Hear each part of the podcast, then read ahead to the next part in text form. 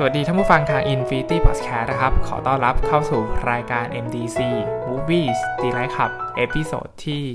93 นะครับสำหรับท่านผู้ฟังนะฮะที่เพิ่งเคยเข้ามาติดตามรายการใน Infinity Podcast นะครับ ก็อาจจะรู้สึกงงๆว่ามีรายการรีวิวหนังด้วยนะครับในช่องนี้นะฮะ แต่สำหรับใครที่เคยติดตามรายการใน Infinity Podcast ตั้งแต่ เริ่มต้นนะฮะก็จะตั้งแต่ยุคแรกๆนะฮะก็จะรู้นะครับว่ามีรายการรีวิวหนังนะฮะแล้วก็ฟอร์มเป็นหนึ่งในผู้จัดใน Infinity Podcast นะครับ แต่ที่รายการ MDC มันขาดหายไปนะครับ เพราะว่าฟอร์มไปเป็นครูอาสานะครับ เลยไม่ได้มีเวลาไปรับชมนะครับ ภาพยนตร์ใหม่ๆนะฮะช่วงนี้ก็ได้กลับลงมาจาก การทำหน้าที่เป็นครูอาสาแล้วนะฮะก็มีเวลาได้รับชมภาพยนตร์นะครับ แต่กลับลงมานะฮะก็เจอปัญหาเรื่องอไวรัสใช่ไหมครับโควิด -19 นะครับก็ทำให้โรงภาพยนตร์นะครับทั่วประเทศไทยนะฮะก็ปิดนะครับไม่สามารถเข้าไปดูใน โรงได้นะครับไม่สามารถเข้าไปดูหนังในโรงภาพยนตร์ได้นะครับทำให้การเสพสื่อภาพยนตร์ของฟอร์มนะฮะก็ต้องเป็นใน Netflix นะครับ ก็คือคงจะต้องสตรีมมิ่งนะฮะดูหนังออนไลน์กันไปนะครับ แล้วก็ฟอร์มก็จะเก็บหนังเก่าๆนะฮะซึ่งเอ่อ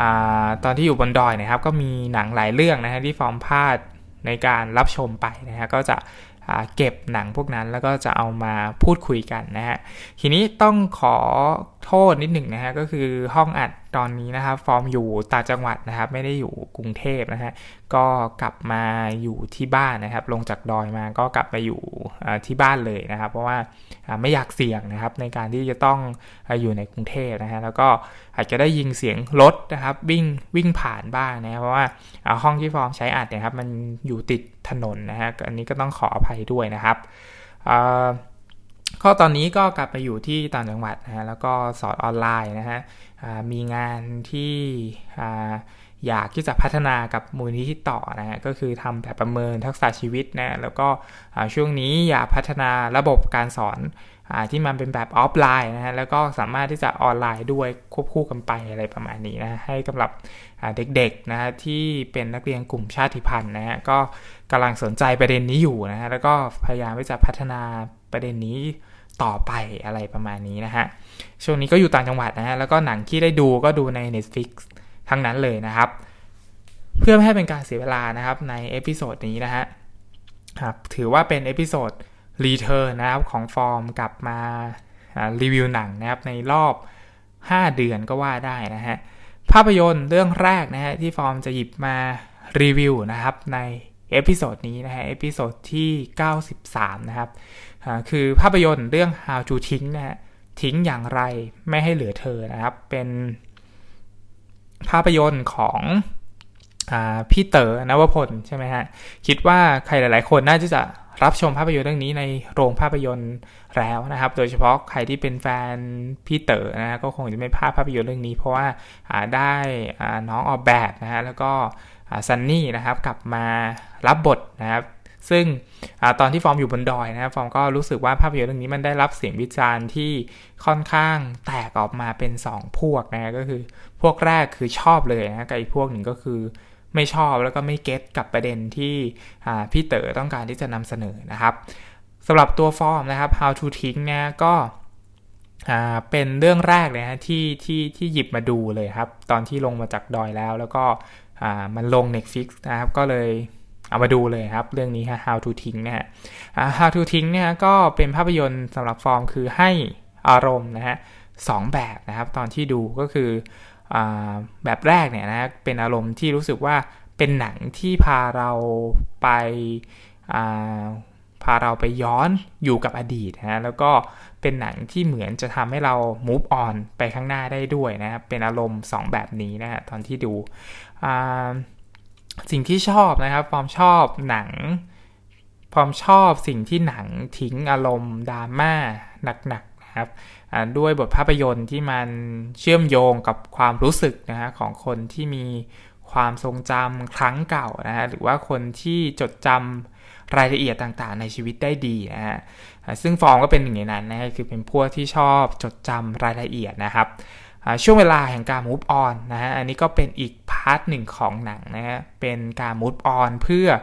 พาอะไรสักอย่างหนึ่งนะ ให้มันหลุดพ้นนะ ซึ่งไอการ move on ช่วงเวลาอกหักอะไรประมาณนี้มันก็ค่อนข้างเป็นอะไรที่ยากเย็นเหลือเกินอะไรประมาณนี้นะฮะทุกโมเมนต์นะครับของคนประเภท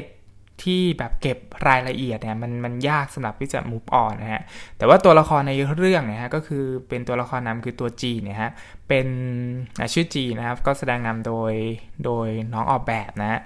เป็นตัวละครที่ตอนแรกๆก็สามารถที่จะ move on ได้อย่างรวดเร็วนะฮะแล้วก็เป็นตัวละครที่ minimalist นะคือพยายาม ทิ้งของทุกอย่างนะฮะแล้วก็จับอะไรไม่รู้สึกสปาร์กจอยก็ทิ้งหมดอะไรประมาณนี้นะฮะ ซึ่งตัวหนังเนี่ยพาเราไปดำดิ่งถึงห่วงเวลาความรู้สึกนะครับของของตัวละครจีนนะครับ ที่จะต้องอก้าวข้ามผ่านพ้นนะฮะไออดีตหรือว่าความทรงจำที่เธอนึกถึงนะฮะไม่ใช่เฉพาะแค่คนรักเก่านะ แต่ว่าตัวหนังยังมีประเด็นเรื่องเพื่อนนะฮะหรือว่า ประเด็นที่เราชอบที่หนังใส่มาคือประเด็นเรื่องความสัมพันธ์ครอบครัวนะครับความสัมพันธ์ทั้งหมดนะครับที่มันยึดโยงกับสิ่งของนะฮะก็คือถ้าเป็นสาย minimalist ก็คือจับแล้วถ้าไม่รู้สึก spark joy ก็ทิ้งไว้ได้เลยอะไรประมาณนี้นะแต่ว่าถ้ามันยังรู้สึกอยู่ก็เก็บไว้นะฮะตัวละครก็พยายามนะครับที่จะทำบ้านตัวเองนะครับ ให้เป็นออฟฟิศนะครับที่มันแบบ minimalist อะไรประมาณนี้นะฮะ สิ่งที่เราชอบมากๆอีกนะ ในเรื่องคือตัวพี่เต๋อนวพลเนี่ยนิยามคำว่าขอโทษได้น่าสนใจมากๆนะฮะขอโทษใน How to ทิ้งเนี่ยครับ มันให้มุมมองที่น่าสนใจในบริบทของความสัมพันธ์นะฮะที่มันยังมีอะไรที่เหลือตกค้างอยู่ในใจนะครับ คือบางครั้งเนี่ยเราขอโทษนะฮะเพื่อที่จะทำให้ตัวเราเนี่ยรู้สึกน้อยลงนะฮะหรือว่ารู้สึกผิดน้อยลงนะครับ หรือว่าเราขอโทษเพื่อที่จะทำให้ตัวเราเองเนี่ยนะครับ สบายใจขึ้น แต่ความสัมพันธ์ที่มันจบไปแล้วนี่ยหรือว่าการที่คนรักจบลงไปแล้วนะครับ บางครั้งการขอโทษนะครับ มันเป็นเพียงการต้องการการให้อภัยจากคนที่ถูกขอโทษนะครับ ท้ายสุดเนี่ยฮะภาระทั้งหมดเนี่ยมันกลับตกไปอยู่กับฝ่ายที่ถูกขอโทษนะครับ เพราะว่า อีกฝ่ายที่มาขอโทษแล้วเนี่ยเขารู้สึกแบบว่าโล่งใจแล้วที่ได้ขอโทษไปแล้วอะไรประมาณนี้นะฮะไอความสลับซับซ้อนหรือว่าความรู้สึกที่มันน่าสนใจมาก ๆ ที่พี่เต๋อนำเสนอในในชุดคำนิยามคำว่าขอโทษนะฮะประเด็นเนี้ยเรารู้สึกว่ามันน่าสนใจนะฮะไอความสำคัญไอความสัมพันธ์ที่มันยังค้างอยู่ในใจ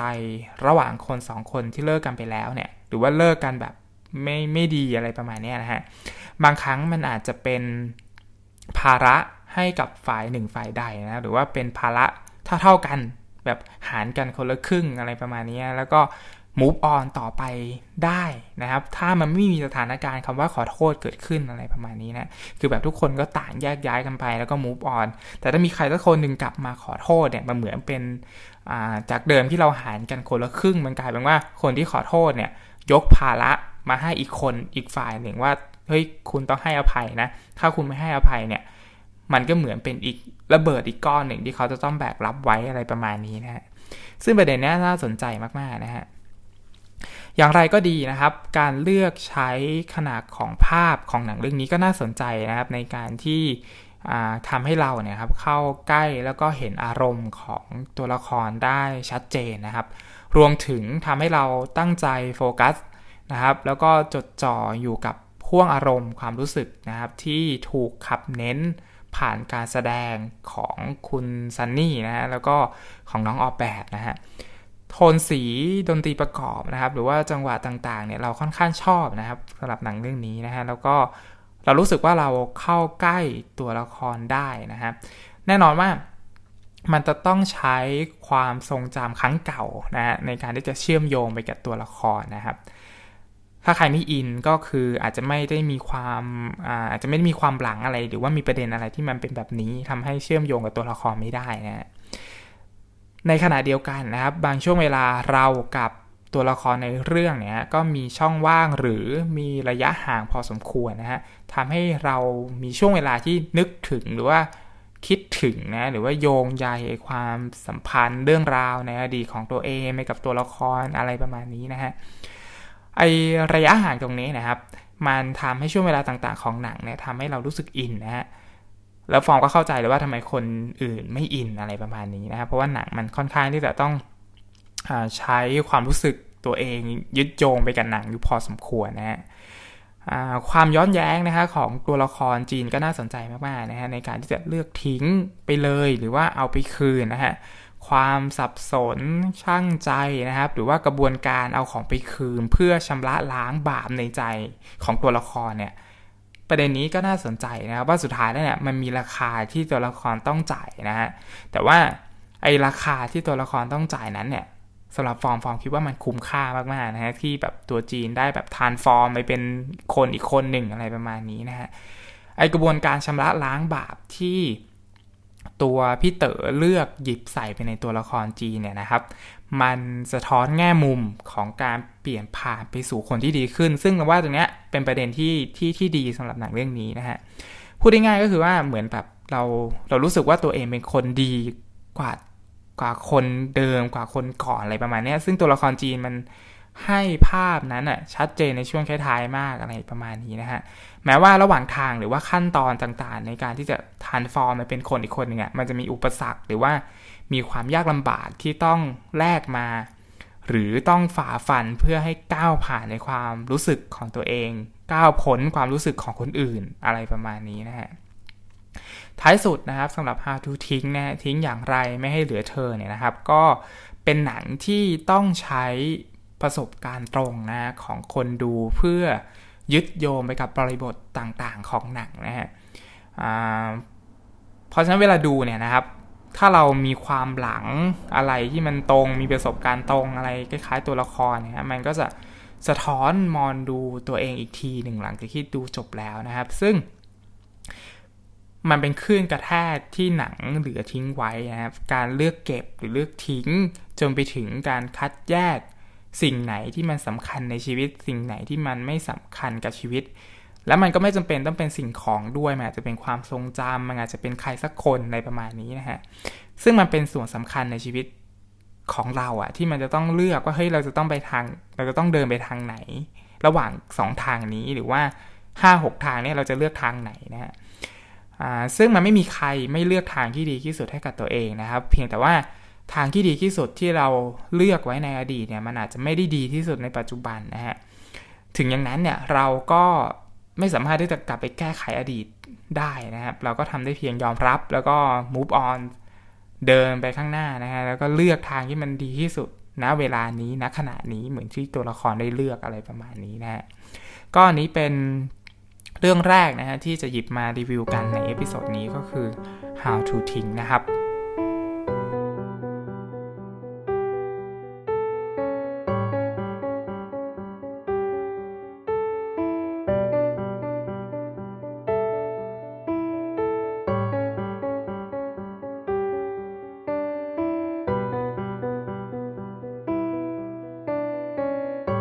หรับเรื่องที่2นะครับคือภาพยนตร์เรื่อง Uncut Gems นะครับก็เป็นภาพยนตร์ที่แสดงนำโดยอดัมแซนด์เลอร์นะฮะเอ่อก็ภาพยนตร์เรื่องนี้เป็นภาพยนตร์ของผู้กำกับพี่น้องซาฟดี้นะครับแล้วก็ถ้าใครเคยดูหนังของผู้กำกับของพี่น้องนี้นะฮะก็จะรู้ว่ามันเป็นหนังแนวดราม่าอาชญากรรมนะครับ Uncut Gems นะครับก็เป็นหนังแนวนั้นเลยนะฮะแล้วก็เล่าเรื่องราวของนักขายอัญมณีชาวยิวนะฮะที่แบบ ติดพนันผลการแข่งขันบาสเกตบอลนะครับ แล้วก็พยายามที่จะขายอัญมณีนะฮะที่ตัวเองอไปควานหามานะครับ ให้ได้ราคานะฮะที่สูงที่สุดนะครับเพื่อจะเอามาใช้หนี้นะฮะเพราะฉะนั้นตัวหนังมันก็จะเป็นเหมือนแบบมีเจ้าหนี้มาตามตัวอดัมอะไรประมาณนี้นะให้แบบมาใช้หนี้นะฮะแต่ความพิเศษของหนังเรื่องนี้คือมันมีไดอะล็อกนะครับมีบทพูดบทสนทนาที่แบบเยอะมากๆนะฮะแล้วก็ เป็นไดอะล็อกที่มันซ้อนไดอะล็อกอะไรประมาณนี้นะครับ เพราะฉะนั้นถ้าใครที่ไม่ชอบหนังที่พูดกันเยอะๆนะฮะก็ข้ามภาพยนตร์เรื่องนี้ไปได้เลยนะฮะ แต่สำหรับใครที่ชอบหนังที่มันมีบทสนทนาเยอะๆนะฮะชอบการดำเนินเรื่องนะฮะที่มันฉับไวการพาเราไปรู้จักนะครับ ตัวละครอย่ารวดเร็วนะฮะแล้วก็มีบทสนทนาที่โต้ตอบกันแบบแบบแบบเยอะมากๆนะแล้วก็ ชอบความอึดอัดนะชอบความเดาทางไม่ได้อะไรประมาณนี้มันจะเกิดอะไรขึ้นนะครับภาพยนตร์เรื่องนี้เนี่ยมีสิ่งเหล่านั้นตอบโจทย์สำหรับคนที่ชอบอะไรแบบนี้ได้ได้อย่างดีมากๆนะฮะตัวหนังเนี่ยนะครับก็เล่าเรื่องได้รวดเร็วเลยนะแล้วก็พาเราไปลุ้นระทึกนะครับถึงตัวตัวละครหลักนะที่ต้องพยายามเอาชีวิตรอดนะครับ ในสถานการณ์ที่สุ่มเสี่ยงนะ หนังก็ตัดสลับเหตุการณ์นะครับ แล้วก็มีมุมกล้องที่รวดเร็วนะครับ มีไดอะล็อกที่แบบไหลลื่นมากๆคือพูดกันแบบไฟแลบนะครับ แล้วก็พูดกันแบบไม่หยุดพักกันเลยทีเดียวนะครับหนังใช้บทสนทนาที่ขับเคลื่อนไปข้างหน้านะฮะให้เราแบบติดตามว่าสุดท้ายเนี่ยนะครับ บทสรุปนะครับของภาพยนตร์เรื่องนี้ หรือว่าชะตากรรมของตัวละครเนี่ยมันจะไปจบลงที่ตรงไหนนะหรือว่ามันจะไปลงเอยอย่างไรนะฮะ การแสดงของอดัมแซนด์เลอร์นะฮะก็อดัมแซนด์เลอร์นะครับแสดงได้ดีมากๆนะครับสำหรับภาพยนตร์เรื่องนี้นะฮะแล้วก็มีสถานการณ์ต่างๆ ในเรื่องเนี่ยที่ชวนตลกร้ายนะฮะแต่ว่ามันดูมีสีสันดูลุ้นเอาใจช่วยนะครับ งานกำกับของพี่น้องแซฟดี้นะก็ทำให้ สถานการณ์ในเรื่องนะครับที่มันพลิกไปพลิกมาได้ตลอดเวลาเนี่ยครับจัดอยู่ในหมวดหนังแนวดราม่าอาชญากรรมนะฮะสิ่งที่เราชอบนะครับคือการสร้างคาแรคเตอร์นะครับตัวละครที่เรารู้สึกมันน่าหดหู่นะครับ คือมันมีทั้งปัญหาชีวิตนะครับ มันมีทั้งปัญหาครอบครัว การเงินนะฮะหรือรวมกระทั่งหรือแม้กระทั่งนิสัยที่มันปิ้นป้อนนะฮะ สิ่งสำคัญคือการเลือกเส้นทางของตัวละครนะครับ ที่พาตัวเองไปอยู่ในสถานการณ์ที่มันล่อแหลมแบบที่มันไม่น่าจะเลือกอะนะฮะแต่ว่าเลือกไปอยู่แบบนั้นเนี่ยแต่ว่าตัวผู้กำกับ หรือว่าคนเขียนบทนะครับทำให้เรื่องราวหรือเหตุการณ์ทั้งหมดที่ตัวละครมันเลือกไปอยู่ในสถานการณ์ที่มันสุ่มเสี่ยงเนี่ยมันน่าติดตามนะฮะอีกส่วนหนึ่งที่ดีแล้วเรารู้สึกว่ามันสำคัญสำหรับหนังเรื่องนี้ทำให้เราสามารถดูได้แบบเพลินๆแม้ว่า dialogue มันจะแบบเยอะมากๆนะฮะคือสกอร์ของหนังเนี่ยมันทำให้เรารู้สึกสนุกนะตลอดความยาว 2 ชั่วโมง 15 นาทีคือมันตื่นเต้นมันลุ้นมันกดดันมากๆนะฮะประเด็นที่น่าสนใจคือชีวิตคนเราทำไมมันต้องเลือกเส้นทางให้มันยากขนาดนี้ด้วยนะทำไมตัวละครมันจะต้องเลือกทำแบบนี้นะฮะ สิ่งนี้คือสิ่งที่เราคิดนะฮะในขณะที่ดูภาพยนตร์เรื่องนี้นะฮะแล้วว่าเฮ้ยทำไมตัวละครมันต้องเลือกแบบนี้ด้วยนะครับ ทั้งๆทที่มันมีทางที่ปลอดภัยกว่านะหรือแม้กระทั่งการดำรงชีวิตที่มันรู้สึกว่าเฮ้ยมันน่าจะปลอดภัยกว่านี้อะแต่ตัวละครมันก็เลือกอีกทางหนึ่งอะไรประมาณนี้ฮะซึ่งการเลือกอีกทางหนึ่งของตัวละครเนี่ยมันทำให้ เราคิดว่าทำให้หนังเรื่องนี้มันประสบความสำเร็จ นะครับในการพาเราไปซึมซับความน่าหดหู่ของตัวละครนะฮะหรือว่ามีช่วงเวลาที่เรารู้สึกยินดีกับตัวละคร ซึ่งอันนี้เป็นไม้เด็ดของหนังเรื่องนี้เลยนะครับไอ้ช่วงเวลาที่เรารู้สึกดีเนี่ยหนังมันก็จะพลิกกลับไปกลับมาทำให้เราแบบรู้สึกหดหู่อีกรอบหนึ่งอะไรประมาณนี้นะฮะจังหวะที่เราตั้งตัวไม่ทันเนี่ยนะครับ มันเป็นอะไรที่เซอร์ไพรส์มากๆนะครับของภาพยนตร์เรื่องนี้นะฮะก็จะไม่สปอยนะครับ ท้ายสุดนะฮะ Uncut Gems นะครับ ก็เป็นหนังที่มีบทภาพยนตร์เข้มข้นเลยนะครับ ใครชอบหนังที่แบบพูดกันไฟแลบพูดกันตลอดเรื่องอะไรประมาณนี้นะฮะภาพยนตร์เรื่องนี้ก็จัดเต็มนะฮะมีมุมมองการนำเสนอนะครับ พาคนดูไปตามติดชีวิตตัวละครได้กดดันมากๆนะฮะ คือเครียดเลยนะครับ คือถ้าใครรู้สึกเครียดอยู่แล้วเนี่ยนะครับมาดูหนังเรื่องนี้เนี่ยจะยิ่งเครียดหนักเข้าไปใหญ่นะเพราะว่ามันมีช่วงเวลาที่เราต้องรุ้นเอาใจช่วย ช่วงเวลากดดันว่าตัวละครมันจะรอดพ้นวิกฤตนี้ไปได้อย่างไรอะไรประมาณนี้นะฮะหนังก็ไม่เหมาะสำหรับใครที่ไม่ชอบดูหนังที่มีบทสนทนาเยอะๆนะเพราะว่าอาจจะทำให้รู้สึกลำคาญนะครับ คือ คือมั่นใจเลยว่าถ้าใครไม่ชอบรู้สึกรำคาญแน่ๆนะแล้วก็อาจจะทนดูไม่ไหวรู้สึกอึดอัดรู้สึกแบบอะไรของมันเนี่ยมันจะต้องพูดอะไรกันเยอะแยะอะไรประมาณนี้ก็คงจะปิดไปตั้งแต่ 30 นาทีแรกนะฮะสำหรับใครที่รู้สึกลำคาญตัวละครนะฮะ ก็อันนี้เป็น 2 เรื่องนะฮะ ที่ฟอร์มได้มีโอกาสได้ดูนะ แล้วก็หยิบมารีวิวพูดคุยกันในรายการ MDC นะครับ เอพิโซดที่ 93 นะฮะ ก็ขอบอกนิดหนึ่งนะครับว่ารายการ MDC นะครับจากเดิมที่จะลงทุกๆวันอังคารนะครับ ก็จะเลื่อนเวลามาลงทุกๆวันอาทิตย์นะฮะก็คือจะมาลงวันอาทิตย์นะครับ แทนวันอังคารนะครับสำหรับรายการ MDC นะครับ หลังจากนี้ก็จะมาลงทุกวันอาทิตย์นะครับ แล้วก็จะมารีวิวพูดคุยนะครับ ภาพยนตร์ที่ฟอร์มได้รับชมนะฮะแล้วก็อยากจะมารีวิวพูดถึงนะฮะกันใน รายการนี้นะครับสำหรับเอพิโซดนี้นะครับก็ต้องขอจบรายการไว้เพียงเท่านี้นะครับ MDC เอพิโซดที่ 93 นะครับ แล้วพบกันใหม่นะครับในเอพิโซดหน้านะครับสำหรับวันนี้ผมฟอร์มนะครับ ขอให้รับชมภาพยนตร์อย่างมีความสุขครับ สวัสดีครับ